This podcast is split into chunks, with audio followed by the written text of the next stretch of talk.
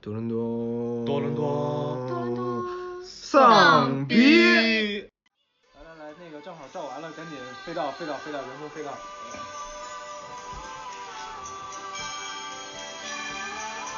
哎呀，OK，那个大家好，欢迎大家收听多伦多丧逼，然后我是刚过完大年初一的赵儿。我是喝着就是带来红酒的阿花。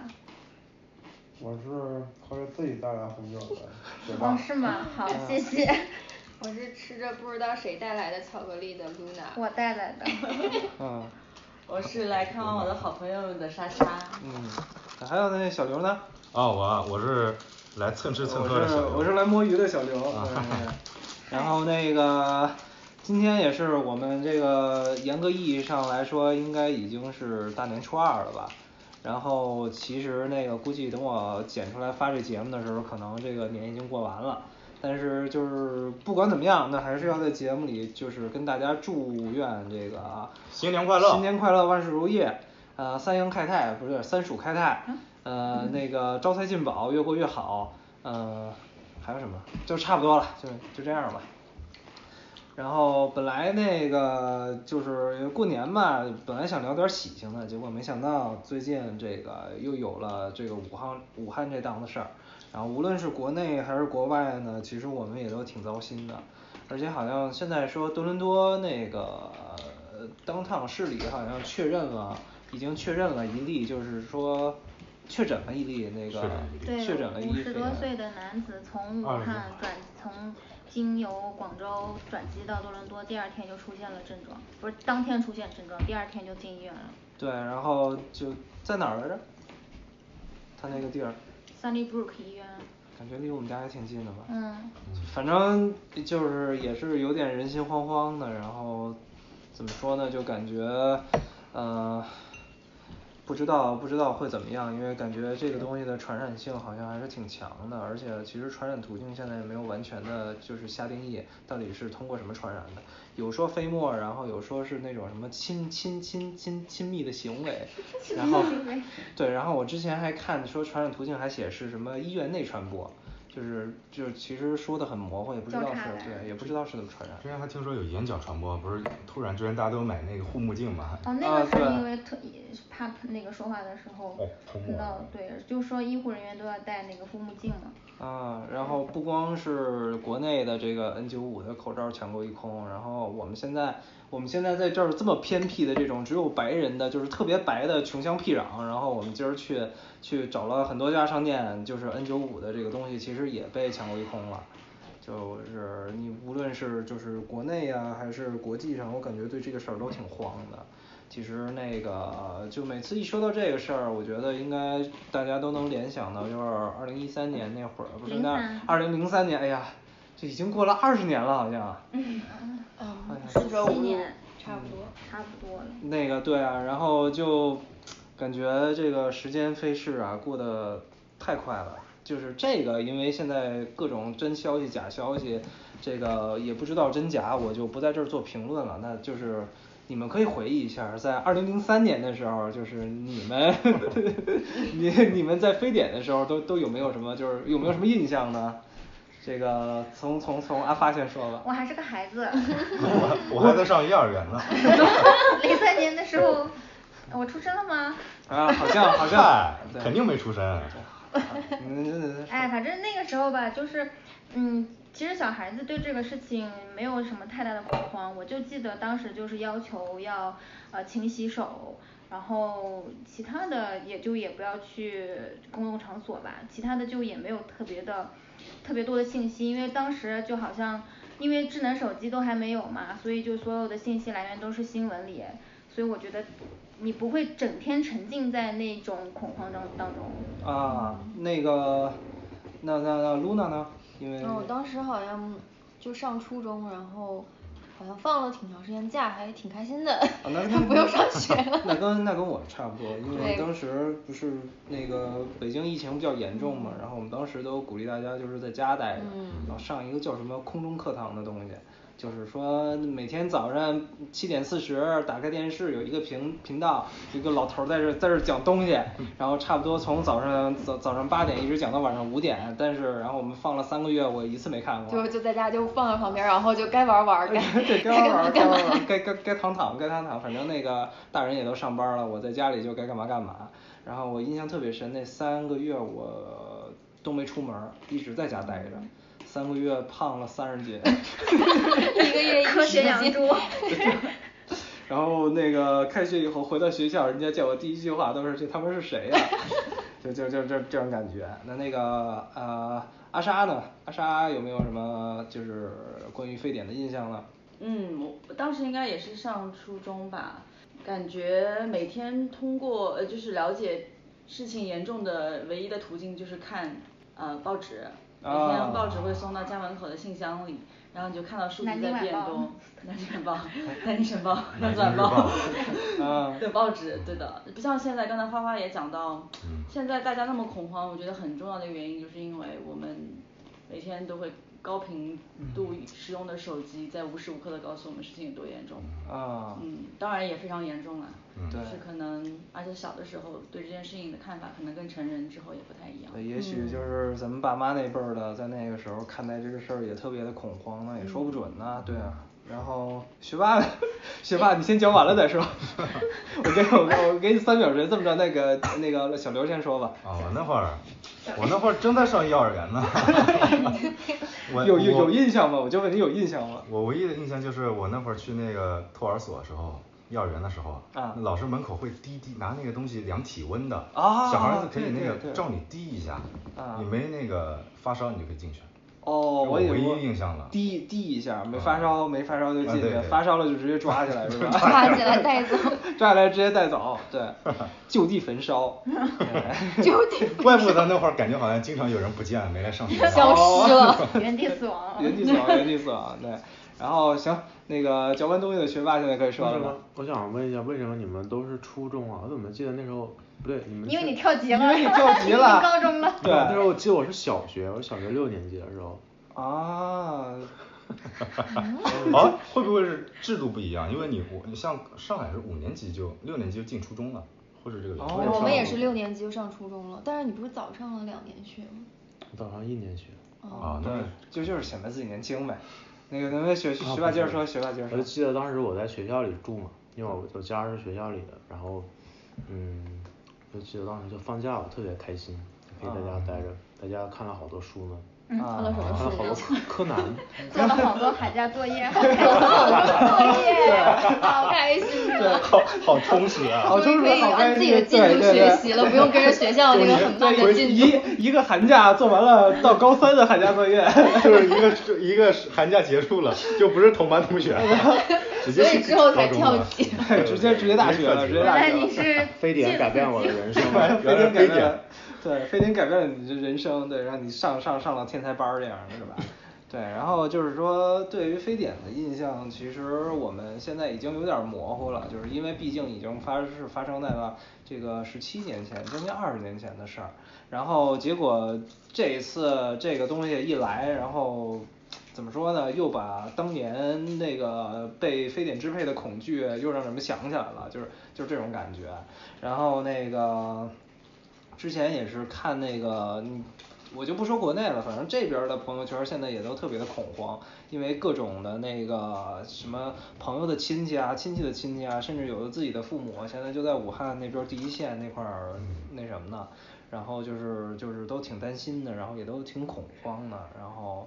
我我不知道你们怎么看待这个事儿，就是我我一开始你你你觉得就是说这个东西在冬天的传播会不会比夏天的传播要低一点儿呢？还是说就是说没有没有区别？因为我觉得现在是冬天，我记得非典一开始开始的时候是夏天，好像还是嗯是春秋，然后我就觉得那会不会就是其实现在反倒是这个传播速度会比较慢？哇，他是怕热，就是哦他是怕热，对，之前非典消亡好像就是因为到了天气热的时候消哦散。对他打败非典的是气温，不是人。大白还啊有一点就是，从免疫系统的角度来说，人体在冬天的时候免疫系统比夏天的时候更弱一些，因为冬天比较冷，人体要匀出一部分能量来，来就是制造热量御寒，它的全部能量没法全部用来就抵抗病毒上面，所以冬天人更加容易感冒。啊，所以就是说，其实冬天反倒是这种爆发的高峰期，因为就是人的抵抗力本身也比较差，然后再加上现在又是传说中的这个世界上最大的人类迁徙的这个这个这个这个这个这个就是呃过年回家嘛，人类迁徙对，他挑了太是时候了，对他这个他这个时候实在是太那个什么了。还还太会挑地点了，我觉得。对，然后又是又是又是赶上了这个武汉，武汉作为一个怎么说呢，陆路、水路都有的这么一个算是交通枢纽城市吧，然后让我感觉这个就是太太恐怖嗯了，而且就是我现在看那个就是官方的那个，不是也不是官方，丁香丁香医生不是有一个丁香 园对对对，有一个那个就是这个肺炎的实时统计图嘛，然后。我从第一天他有这个东西看，好像是二百人，然后到三百人，然后到到九百人，然后今天好像已经到一千多人了，就是还是挺快的，我觉得就是。我觉得还会往上涨的，二三月份肯定还会大到有一次爆发，就是我觉得现在还没有到高潮。我我我是觉得就是这个东西应该会有一个峰值，啊就是之所以现在的这个增长这么迅速，是因为它有很多就是之前就已经得了但是没有确诊的病人，而不是那种而不是那种新被感染的对病人，所以我认为就是像这种东西应该是增长到一定程度会有一个峰值，然后你过了那个峰值以后，应该就是这种传播的速度就会慢下来，而且现在毕竟这个政府已经介入了嘛，然后就是开始严格控制，武汉都封城了嘛，对，我我之前就是这是我听说的，就听就是家里人好像有人可能知道，听说就已经严重到上海好像也要考虑要，封城。就是限控制交制通，限制交限制通交哦通，全国要限制交通这个状态。哦，我是这样，现在今天考不是说有一架飞机是从新加坡飞回国的，然后有几百个武汉人在上面直接就隔离了，在机场。这个必须得嗯就跟，对，对。太那什么了。但是感觉这个这个病现在的就是死亡率好像也没有特别的高，觉得这个可能是一点好处吧。像像昨天我觉得死亡率的话得看，像现在我看数字，治愈的好像已经比死亡的要少了。啊、对，就是别的我先不说，就官方数字来看的话，对就其实死亡率还是挺高的。对这个事情，我觉得就是，嗯，特别是像我们在国外，其实我觉得很多时候你其实并没有立场说这个事情没有那么严重，不应该谣传。这个事情其实就像你永远没有办法替受害者说原谅是一样的。嗯就是是你自己并在并不知道你的信息来源是否可靠、是否确确切的情况下，你自己没有办法做一个主观的判断。嗯，我现在是觉得就是这种信息信息量实在太大了，就每天刷微博的话，就会看到各种不同的信息，各种不同的故事。这个有有有有有痊愈的，然后有去世的，然后这个有紧急的，然后也要教大家这个鼓励大家的。但是各种信息，我现在凭我自己，因为我也不是学这个的，作为一个艺术生来说，这个凭我的三观是看不出来这些新闻的真假的，因为我觉得没有一定的专业水平是不能分辨这些的。所以我现在的态度就是，你看这些东西，你看就任你看，但是我觉得我现在也没办法，只能选择相信政府。这是这是我现在的想法，就是说我现在一般情况下只会看官方的这种统计，小道消息什么的时候就是看，但是我可能就不会信，就这样。对，然后怎么说呢？那个学霸作为这个学生化的呃权威，虽然最近要转行了，然后那个有没有什么有没有什么就是对对这个事儿的看法呢？因为我不是学传染病的，我只知道这个致病机理是病毒，它上面有一个蛋白质会跟人体的那个肺上面表，肺上面那个一个蛋一个细胞，它要表达正常功能的蛋白质会发生一些作用，然后你就现百导度致是吧？ 看了，看了。然后就导 致你太正过常分正了啊常机体功能就没法运转， 嗯还是厚着脸皮把它说完了。啊，你说。所所以所以所以就是说，从你来说，你觉得这个这个这个病会比当年的 SARS 要严重呢，还是就是其实是差不多的？这个很难说，因为如果你说致命性的话，它从化学角度没有那么严重，但是它如果从整个的，就是机体的那个运转来说，它可能潜伏期更久，然后它造成的隐性伤害更大，嗯或者它有可能长时间都意识不到是这个病。对，我哦我，今天看到说有一个发布说是，嗯，发现了很多非典型的病例，就是他们首首要的症状并不是发热，所以其实你很多人可能并不知道自己已经被传染上了。哦，对，是这样。然然还后嗯有对，还有一个就是这个病毒它影响的是人体的那个 RNA，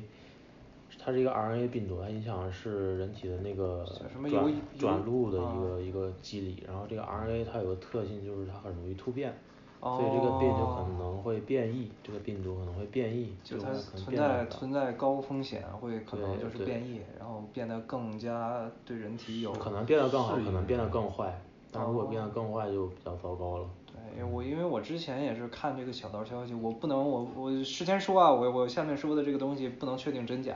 只是我看的个人的小道消息，就是说好像说是有一家人，然后有一个孩子，就是他父母都感染了这个肺炎，然后后来这个孩子一点事儿都没有，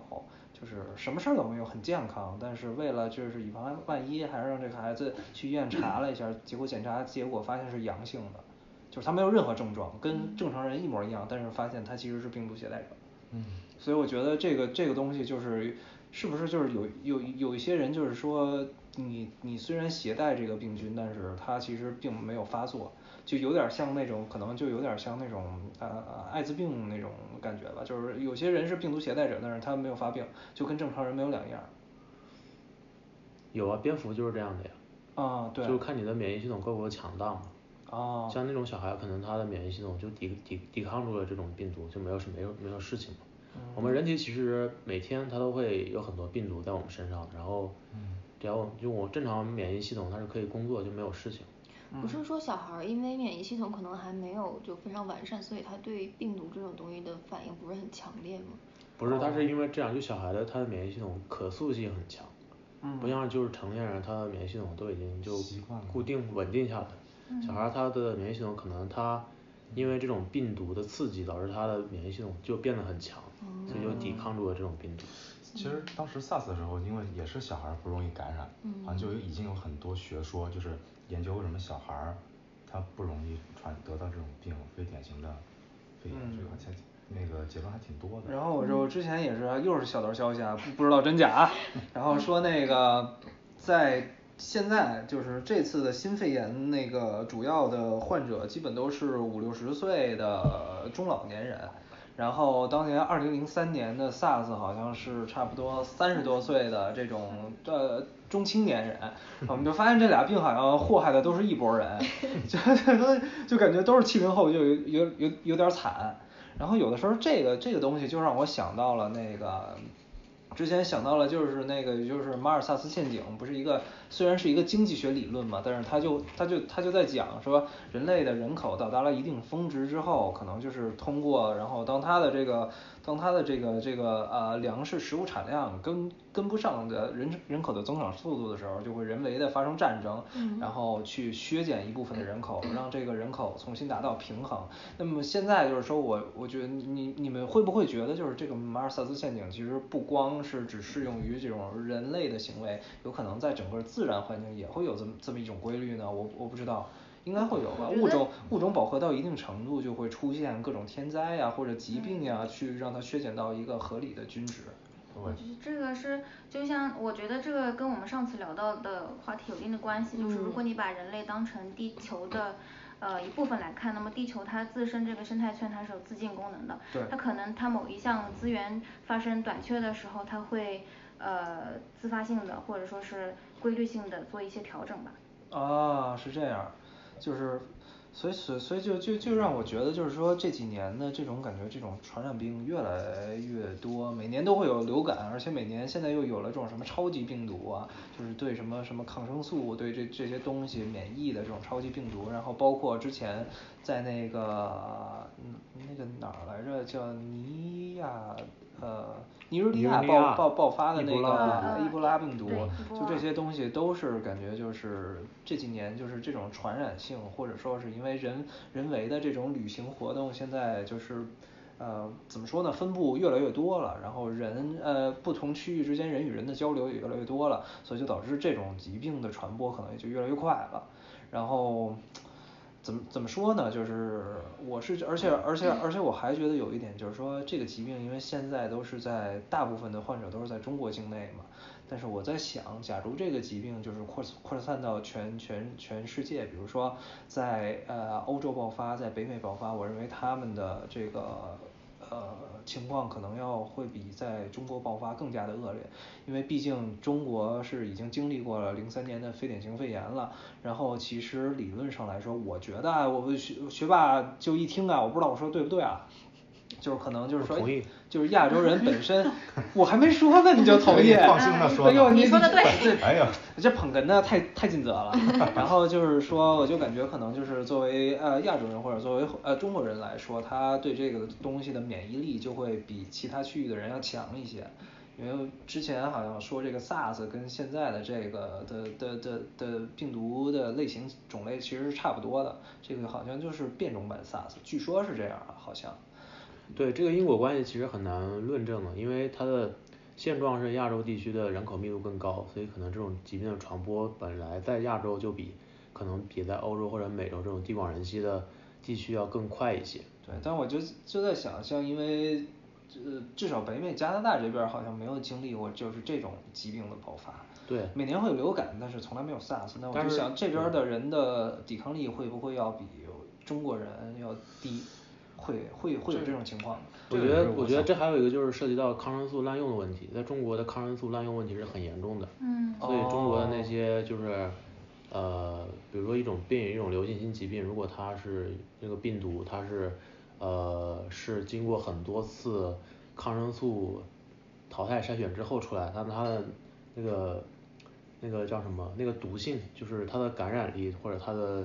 效力就会很强，所以就会很难抵抗。但是这边儿的抗生素使用情况，在近几十年来说都比较好。你去医院，如果你得了感冒，医生一般是不会给你开药的，就让你自己去喝多喝水。啊，对，对说到这个我就想起来了，就是我来这儿的也是当时那个来这儿的第一年，当时是因为我嗓子特别特别爱发炎嘛，然后一发炎的话就高烧，我当时是发烧快四十度了。然后就是病得特别的厉害，然后最后颤颤巍巍的去，当时我还在上学，去我们那校医的医务室，说这个我不行了，发烧快四十度，你给我开个药。他说哦，今天那个你这么着吧，今天我这快下班了，你先预个约，明天再过来。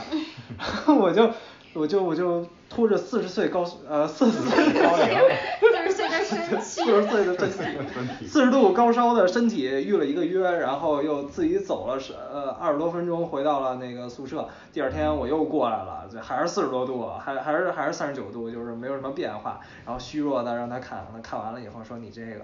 呃，烧烧烧挺高的，那个买嗯多喝多多喝橙汁儿吧。我本来是想让他给我开点消炎药就行了，因为我毕竟有有这方面得病的经验嘛。我说你给我开点消炎药，他说嗯不开。这个你去喝橙汁儿吧。我说那你这儿有橙汁儿吗？他说你你看我这儿像超市吗？ 然后所以我又拖着我又拖着四十四十多度这个病区去了超市买了橙汁儿，然后一瘸一拐的回来，然后本来三天就能好的病，拖了我俩礼拜才好，就这样。是这样的，包括很多就是像国内你你你发炎嘛，它很很惯常的做法就是给你开抗生素，嗯对呃，但是在这里就是很难像医生要的抗生素，他一般就像嗓子发炎，他就说，呃，喝点糖，就对，吃点糖缓解一下吧，喝点水，吃橙汁，然后就就就把你打发了，除非你真的是发呃高烧不断一个多礼拜，他才会给你用药。对对对，那你觉得这样做是好好还是不好呢？抗生素我觉得，抗生素我觉得是就尽量要少用，就可能在国内就为了省事儿嘛，嗯治病治的方便就嗯吃点按摩心灵，吃点消炎药，嗯但其实你从小孩就这样开始吃，你一直到成年几十年都这样吃，那你的身体会经过一个筛选过程，嗯那些弱的病毒，它们弱的病毒跟病菌，它们会一直变异的，到变异到一个很强的情况下，你抵抗不了的时候，这时候就很糟糕，没有抗生素可以抵抗它。啊。就是道高一尺，魔高一丈，道高一尺，魔高一丈。但是那个，但是就是抗生素的研发速度又赶不上病菌的进进化速度，我可以这么理解吧？对，还有一个问题，我觉得值得讨论，就是饮食习惯问题。中国的，特别是某些省份很喜欢吃野味嘛，这些野味就是非常危险的一些食物。啊，这个其实我就是也想问，因为毕竟，呃，从古时候的时候就是没有那么多圈养的东西，有很多东西就是野味儿。哎就是没有，打我今过天来刚的看一个知乎，他就说，就是中国它在清代以前是是以吃那种驯化后的动物为荣的，就是你的就是上流社会他们是不吃那种野味，是不屑于吃野味的。嗯到清清代就是那个清军入关以后，满人入关以后，因为他们是那种游牧民族嘛，嗯他们是就喜欢打猎，所以他们就引入了那些野味作为上流宴席的一个重要菜肴。所以中国嗯人就从清代以后开始喜欢吃野味，哦，那会我可不可以这么理解？就是其实古代那就比如说那些贫下中农，在在山里住的那些猎户，他肯定是会打了很多野味什么之类的。但是可能那时候就有传染，但只不过是因为那时候第一是穷乡僻壤，你一辈子都可能不出这个山头儿，对所以就是就算有的话，顶多也就这整个村儿灭了，对然后对但对是不会说传从从这个山头儿传染到那个山头儿，嗯会不会有有这种情况？对还是对说对还是说，就是古代的这种这种这种野生动物，其实没有那么高的致病的传不，染我性。觉得也没是有，但是那时候可能因为他人员来往没有像现在这么频繁，所以就可能就像你说的一个村就死亡了，啊然后就被埋掉了，就灭了。对，啊，对，反倒是因为现在就是你吃完了野味以后，很容易就是到处说流窜了嗯到到到处流窜这样，对对对，确实挺那什么的。对，还有就是为什么蝙蝠身上会有很会带了很多病毒，像之前的 SARS 那个埃博拉病毒，还有现在这次都是，据说就这次也是据说是蝙蝠身上最先传到人类的，因为蝙蝠是唯一会飞的哺乳动物，然后它飞行过程中会消耗掉很多热量，所以蝙蝠的体温很高，有比人体体温要高一到两度吧，我我猜哦对，嗯好像嗯蝙蝙蝠，我记得我在网上看到说，其实蝙蝠它是经历过一次就整个物种的集体变异的，就是整个物种集体发高烧，发四十度。哦，不是，它是一直发高烧，它是就蝙蝠所有的蝙蝠体温都比人体要高一到两度嘛，所以它的免疫系统、它的代谢系统都比正常的呃哺乳动物，正常哺乳动物体温都是三十七度左右嘛，它比正常哺乳动物那个体温要高，变异系那个代谢系统跟免疫系统都更更强、更快、更强，所以很多病毒在它们身上是不会致死的。嗯所以他们就一直携带这些病毒，就安然无恙的生哦存。然后这时候人类就出来说我要吃你，那病毒就被吃掉我了。要吃你， 他说我都长这么丑 了，太霸道长得也不好吃，还居然还要被吃。我有我肉也吗？觉就得吃我。就是，我还网上看了那个吃蝙蝠那个图，知道好吗？可就太怕恶心好了，恶心我煲说汤。对，而而且关键你说这么这么这么难看，这么丑，这么恶心，你居然也吃得下去？不是，关键是我记得那个埃博拉病毒就是非洲的一个什么，就是呃蝙蝠，然后好像残留在那个水果上面一些它的那个病菌哦，吧，然后对，被他们说别那的地方咬了水对果，对它就对吃一口，它就不对对吃对了，然后别的小动物孩儿又吃了，然后才传播了那个埃博拉病毒。哦就你天哪先达不到教室说，你知道为啥他们吃吗？吧啊不是，他说为啥那么难看的还要吃？啊你说你说当地有流传一种说法，说是他啥煲汤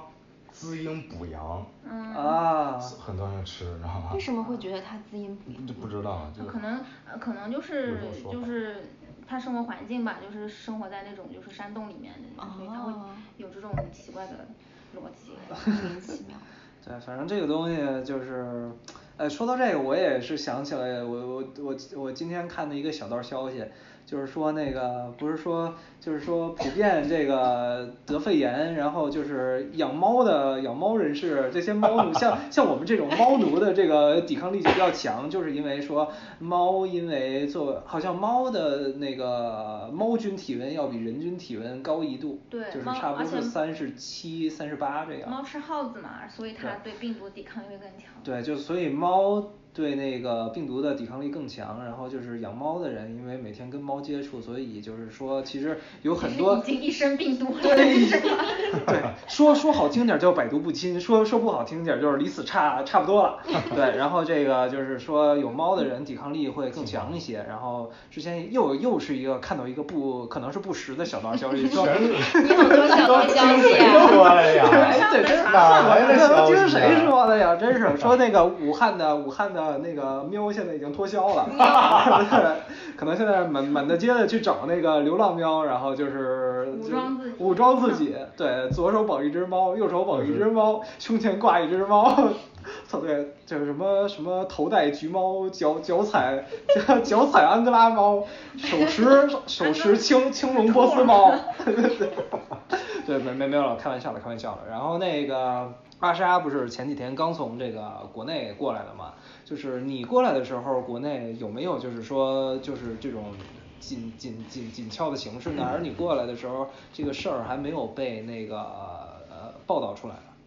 嗯，我们是二十号到的多伦多。其实我们在抵达多伦多之前知道这件事情，但是都不像这两天，就是所谓的二十四或者四十八小时之后发展的这么严峻。哦就是好像一夜之间一下就变成了一个重大的灾难，但是很似乎一天之前只是一个地方性的啊呃一个卫生事件，所以就是这件事情本身，其实我觉得挺值值得大家去去反思的，可能也是因为各种特殊的原因在嗯这段时间发生，嗯，对，嗯，不过我我我我想想，刚才很早之前就是赵石说到一个呃预测的峰值嘛，当时我我突然嗯想到一个东西，我忘记讲了，就是这个峰值我特别同意会出现，但是如果这个峰值出现的时间点已经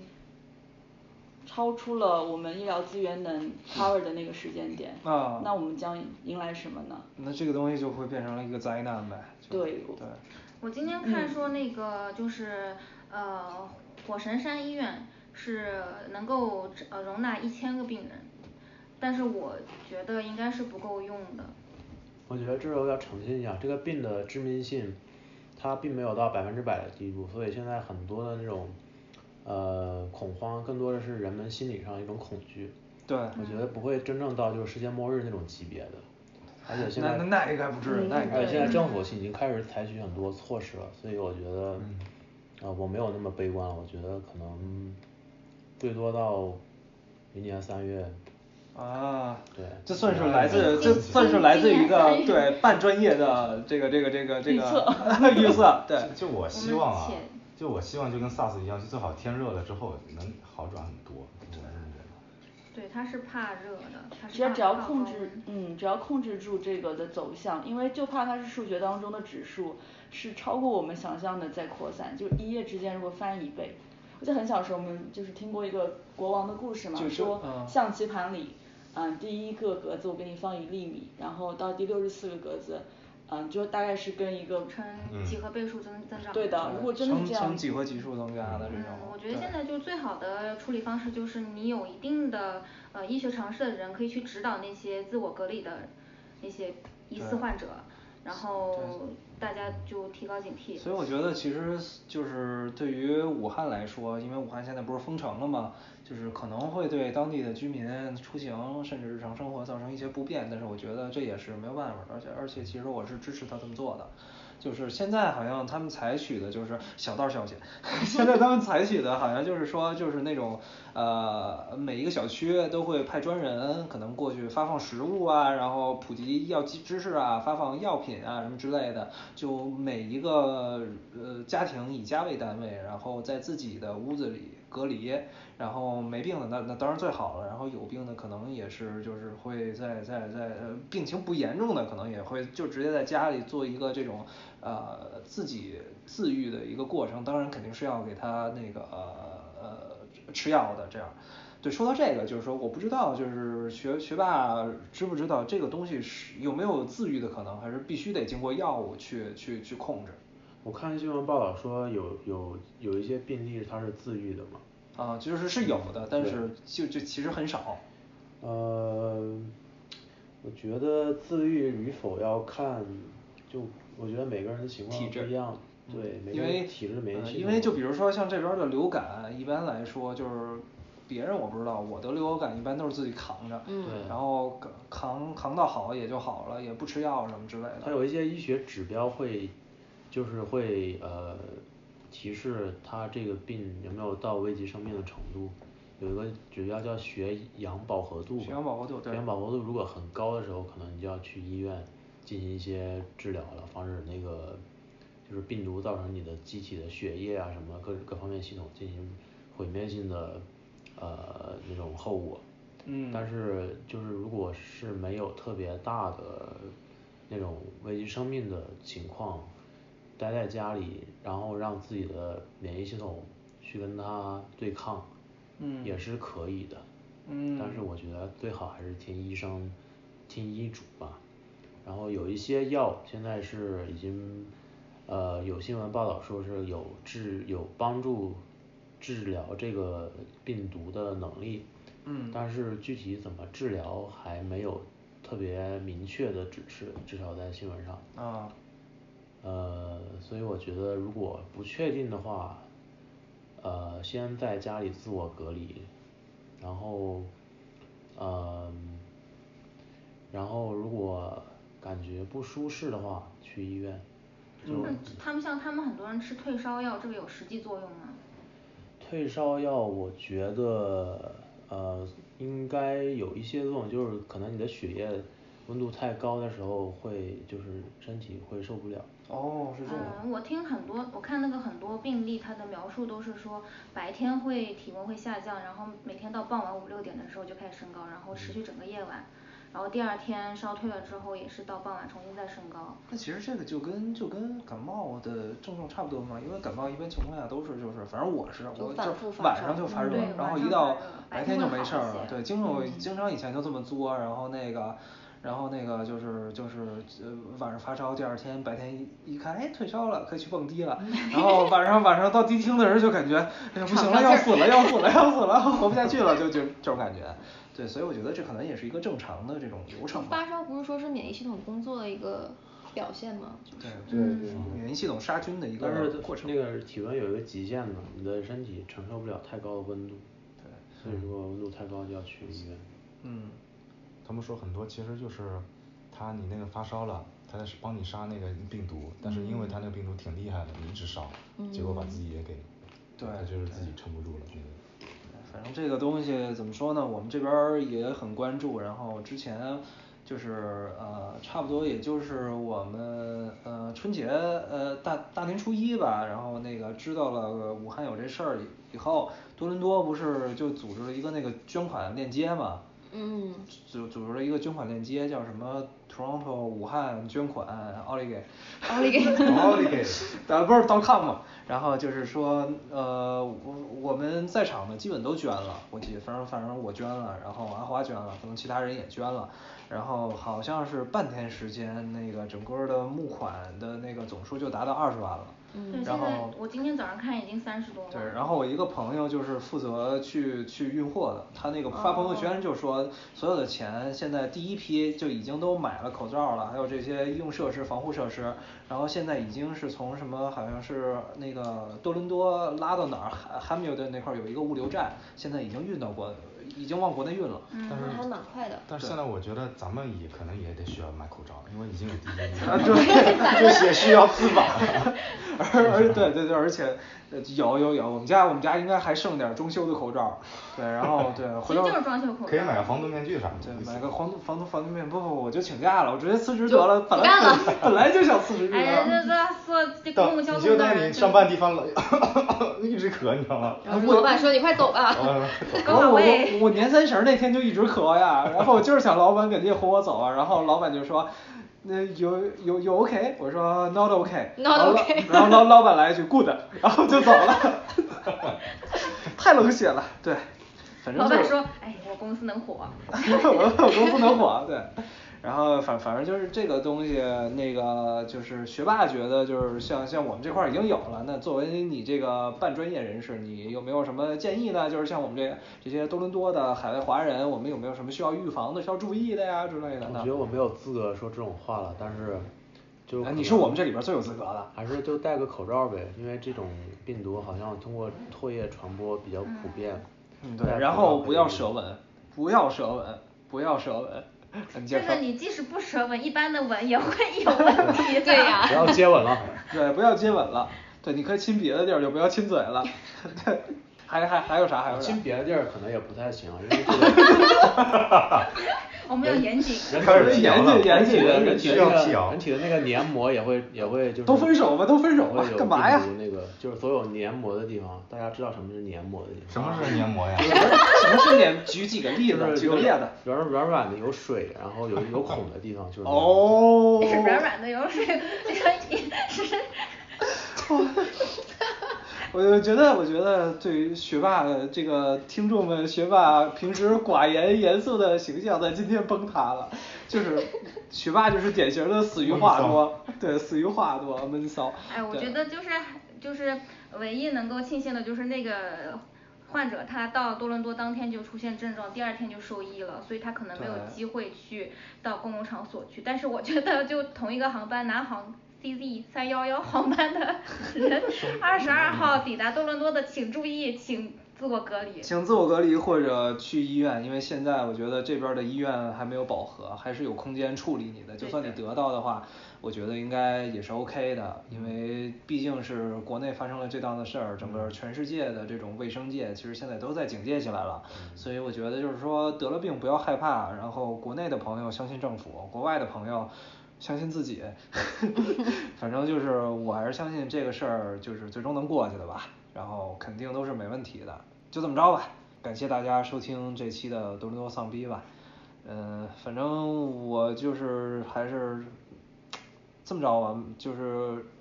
呃结束之前每个人说一句吉祥话吧。嗯那我就希望就是所有的人啊，二零二零年百病不侵，就这样。我，嗯，祝大家，嗯，就是希望大家平时多健身，少熬夜吧，嗯，嗯，就希望大家少点外卖吧。 对的，像年轻人就少点点外卖 年轻，人然后呢，多关照关照自己家里老人，因为老人很多时候都听年轻人的劝，那然后对吧？嗯对可以跟老人说说这严重性。可以可以，对。然后别让转发那些朋友圈儿什么的，对。然后学霸呢？啊，听医生的话就行了。嗯，嗯，对，然后我希望大家就不要走太多的走亲戚什么，就在家待着，就也挺好，多陪陪家人。宅在家也挺幸福就的。抄河南啊 作业，抄河南作业。对，然后阿莎呢？对啊、希望大家就是注意健身，注意休息啊、好的身体最重要。好的，身体自然。哎行，那这期就这么着吧。嗯，非常感谢大家的收听，我们下期再见， 拜拜拜拜。